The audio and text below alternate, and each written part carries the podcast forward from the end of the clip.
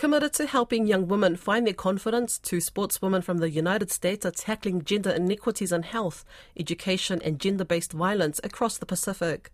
Rugby Hall of Famer Phaedra Knight and former NFL coach Dr. Jen Welter, yes, you heard that right, the first female coach for the NFL, are in Samoa as part of the US Embassy sports program, demonstrating the long lasting impacts that comes of recreational activity.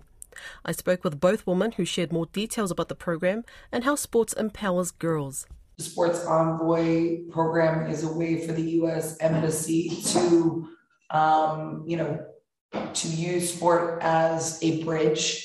And I think it's particularly powerful to have women in the roles so that we're not only using sports as a bridge, but also demonstrating um, the power of sport in terms of gender equity. And so We've had the opportunity to meet with and work with sports um, women who are leading the community um, with the support of their male allies and some of the young up and coming girls as well. Uh, for me, it's fascinating to be able to put an American football in their hands for the first time. You know, they they're so fluid with rugby. Um, and so to kind of shake them up and get them out of their comfort zones is fun as well how does sport and recreation empower women, particularly Pacific women who are most likely to encounter violence? There are many ways that sports helps people to tap into their own, I think, self empowerment, uh, and particularly with this demographic, it it teaches them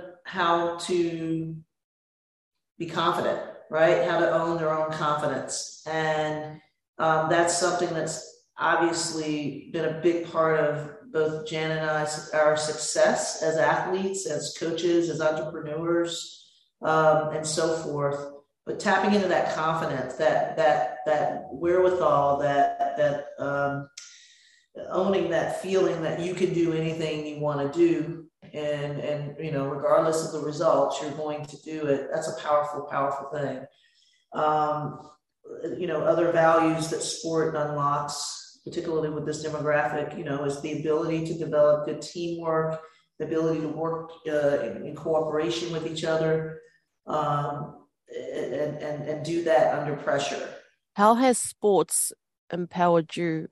I, I guess you can share your own personal stories with this question. So, interestingly enough, you know, um, I was a small kid from a small town. You know, um, though I've done big things, I am only five foot two. And the narrative surrounding my early sports career was always, you know, I was too small for this and too small for that. And literally through a combination of rugby and then American football, I learned I could tackle anything. And I actually found that my size wasn't a liability, it was an asset when used as leverage. Um, I found that, you know, in a team, you didn't have to have all of the answers and have to just be on an island by yourself. It was about being great together. And then fast forward, um, obviously the narrative around my career then became, you know, one of women in a men's world. Uh, first being the first woman to play um, men's professional tackle football as a non-kicker, um, and to you know go toe to toe with those guys every day, get back up and do it again, um, and then to coach them. Yeah, for me, it was, you know, growing up in a home where there was quite a bit of domestic violence um, and where I inserted myself time after time to try to protect my mother. Um, it was an outlet. It was an outlet for me to go out and just, just not, uh, you know, feel like I was responsible. I could be a kid. And so I would, I would run out, you know, after these terrible fights uh, and, and play basketball, right? I'd go into this, you know, clay court, Georgia Kid clay court, and I would just play till, to, you know, to my heart's content. And it was there where I just imagined and visualized myself being this professional athlete one day.